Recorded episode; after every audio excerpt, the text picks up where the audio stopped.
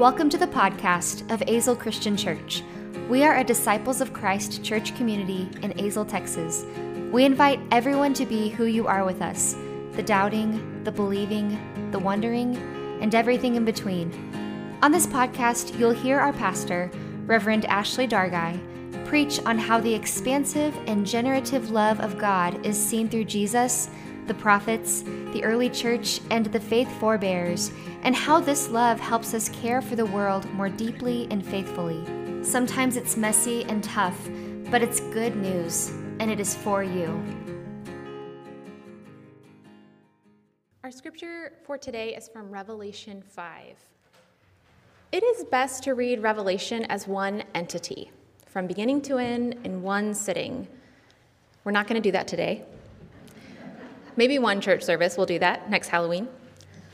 But this text is unlike most texts that we read together, so I want to say a few things before we read it. First, it is an apocalyptic text, which means it's dramatic with its symbolic imagery, and it's from a book that has been wildly misinterpreted by many. We don't really read a lot of apocalyptic literature together.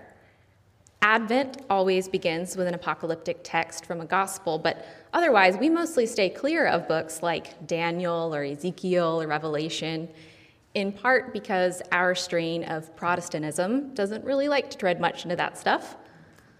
It feels dangerous and spooky. But on a day like today, perhaps a little spooky is what we need. Halloween feels like a good day for goosebumps. Second, Revelation is not only apocalyptic literature, but it's also a letter, and it's not a letter to us. Just like 1 Corinthians is not a letter to us, but a letter from the Apostle Paul to the church in Corinth, Revelation is a letter to Christians in Rome from what has been attribute, traditionally attributed to John. Now, of course, 1 Corinthians still mediates God's word to us, but not in the way that it did to the original readers. And so with Revelation.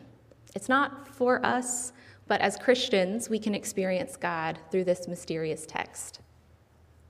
And I take comfort in the fact that those Roman Christians probably did not find Revelation to be any, mo- any more coherent than we will. However, they were a lot more open to the wily genre of the apocalyptic. You know, they didn't need one for one literalism or a decoder ring.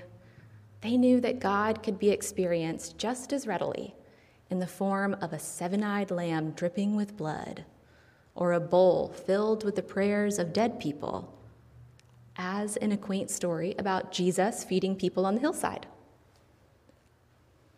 And third, John follows in the tradition of the biblical prophets, such as Isaiah and Jeremiah, now, culturally, we tend to think of prophecy as predicting the future, a supernatural gift of the occult. But that's not how prophecy functions in the Bible.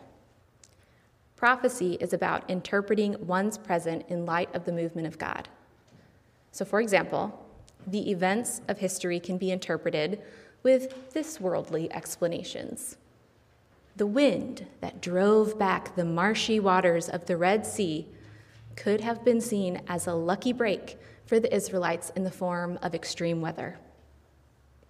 But it was the prophet Moses who interpreted this event as the mighty act of God that delivered Israel from Egypt and made them into God's people. And likewise, here, the images we will read together are not meant to predict the future, but rather to provoke, to invoke to evoke, to vocare is the Latin root, which means to call out to the unsettled in our hearts, in our church, in our world. The images do not lay things plain nearly as often as they stir things up. And all, apocalypt- all apocalyptic literature operates from a framework of duality. So, black or white, yes or no, this or that, this kind of view of the world. And obviously, we know that there are many shades of gray in the world and in our lives, And it's that knowledge that helps us lament the polarization of our culture because we know that rarely things are clear cut. However, the drama of duality is not meant to be like a documentary commentary of our culture or our lives, but instead to plunge us into a magical, terrifying world. Think Alice in Wonderland. To see our world with renewed imagination the apocalyptic gives our imagination new vocabulary. Okay, caveats made. The text is on the back of your bulletin if you'd like to follow along. Revelation 5.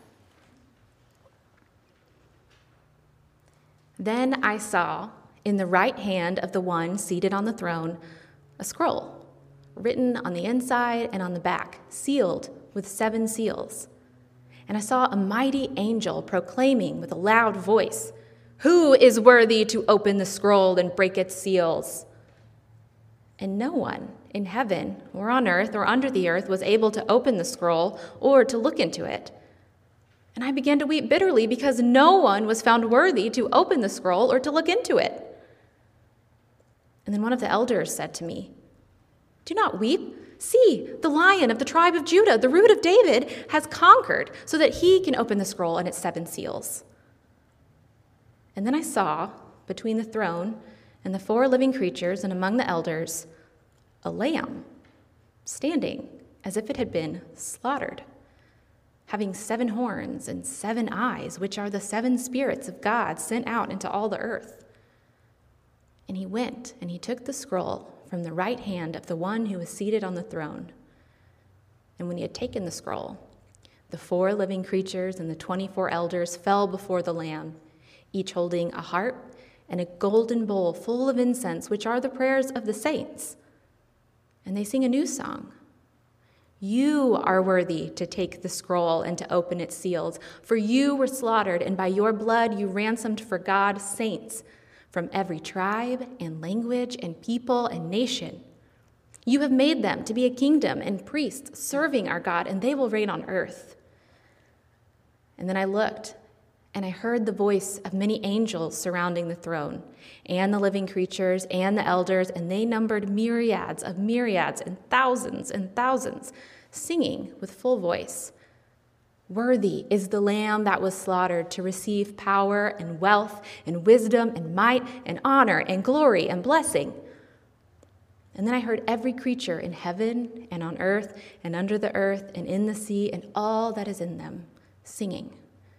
To the one seated on the throne and to the Lamb be blessing and honor and glory and might forever and ever. And the four living creatures said, Amen and the elders fell down and worshiped. This is the word of God for the people of God. Thanks be to God. I grew up in a world obsessed with the end times. Very soon, maybe this very minute, Jesus would come and collect his people, and the world would have a few Christianless years left and then burn up into oblivion. Who cares about the earth because Christians would be riding first class in the Jesus mobile? But as a kid, not yet given the gift of skepticism, I worried that Jesus would come back while I slept, and my parents would disappear in the middle of the night, and I'd be left behind.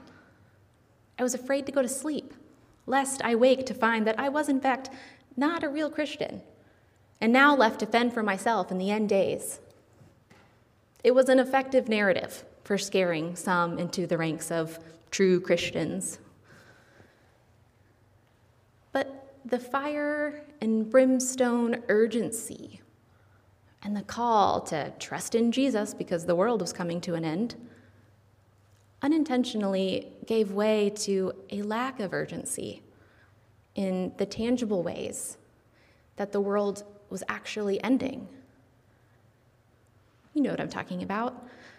The rapid extinction of species, the filling of oceans with trash and oil, the warming of the climate, the melting ice caps, the starving polar bears, the unchecked deterioration of hope in progress along lines of gender, race, sexuality, and disability. These problems all rode in the back seat of the message of Jesus. And sometimes they didn't even get to ride in the back seat. They had to ride in the trunk or the trailer or the car behind it. Or sometimes they even had to catch a bus on their own tab.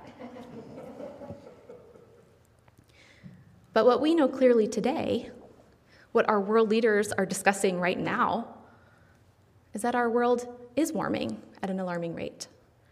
And those at the bottom of our economic ladder suffer the most and quickest. And I don't know about you, but some, some days it feels a little silly to be singing about hope. You know, these days I still stay up at night thinking about the world ending, but in a different way. John Green, a popular writer and devout Episcopalian, shares my generation's despair about climate change. And he wrote in his most recent book part of our fears about the world, about the world ending, must stem from the strange reality that each of us, for each of us, our world will end, and soon. And he jokes maybe it's just our narcissism as a species. Maybe he's right, I don't know. But in our valid angst about the world ending, we are also confronting the reality that the world has always been ending. We die, our beloveds die, our homes get sold to the highest bidder, our traditions fade away, a pandemic steals precious time away from us. The world as we know it is always ending faster than we can keep up. In compounding our anxiety about mortality is our American culture. Our particular brand of modernity is always telling us that infinity is around the corner. It's at the bottom of our inbox, or maybe the bottom of our stack of self help books, or the recesses of our Roth IRA account. It whispers the spells of productivity, efficiency, progress. We're offered elixirs and potions that promise us we can be young forever, successful forever, agents of our own perfectibility and stability. So it's even harder to deal with catastrophic ending head on because, be it climate change or death, because we're always being sold the idea that we will never die, that there is more than enough for everyone's greed, even as the collateral damage of that narrative piles higher and higher every day. The prophetic voices of Scripture were speaking to people living in the Iron Age who were used to burying beloveds far more frequently than we are. So perhaps they still offer us something of real value. And so, apocalyptic literature like the one we read today, gives us a way to come at a few of these tender things sideways. We can look at some things peripherally before we face them head on. We can scoot into the conversation. So let's step into our apocalyptic vision now. Don't worry, we'll go together and we won't stay long. There are a few mystical creatures in our text today. Our mighty angel, probably did not have dainty wings like the ones I wore earlier. And there are undescribed creatures, so it's up to your imagination what they look like. But most affronting is the lamb with seven eyes and seven horns, dripping with blood, as if it had been slaughtered. It's like a horror movie.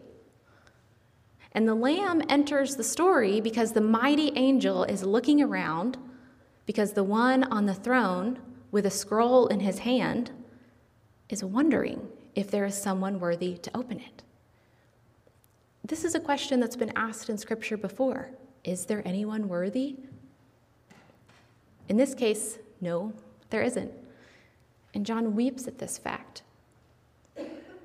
And we won't get into what the scroll says because that's outside of our purview this morning, but it's end of the world stuff for a people in crisis, so not just anybody can read it. and no one is worthy anyway. That is, until the Lamb enters. But the Alice in Wonderland twist is that it's not a lamb we're looking for. Because the elders have said, Behold, the lion of Judah, a conqueror. So when we turn our heads with John in his vision, we are looking for the king of the pride lands, the mighty predator of the plains. But we are shocked to see that instead, a lowly prey stands there, a prey who looks as if it's been hunted by our expected predator. And this is the one who is worthy to open the scroll, which feels in contradiction to how we sometimes think of the end of the world. It's certainly different than the end times stuff I grew up with. I mean, we might have assumed that in the case which comes first, the lion or the lamb, the lamb would come first. Love would be a provisional strategy of the earthly Jesus to accomplish God's purposes. But eventually, when everyone had had their chance and love had not worked, the transcendent, dreadful violence of the lion would replace it and take care of God's business. But that's not what this vision implies. The lamb does not accomplish God's purposes by killing others but by being killed by others.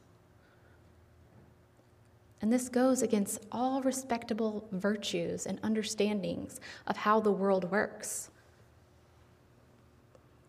And if John had any question about what he was seeing, this image of the slain lamb is affirmed by four creatures, 24 elders, who were holding in their hands bowls of incense which are the prayers of the saints. So they've got the backing of every single person who's ever lived. And then more creatures and more elders and more angels that numbered myriads and myriads and thousands of thousands. And they're all singing, Worthy is the Lamb who was slaughtered. To the one seated on the throne and to the Lamb be blessing and honor and power, etc. And of course, you know, we want to be careful not to attempt to solve this vision like a puzzle, because it's not a puzzle. But our minds are meant to be puzzled, to search for God in the fog of it.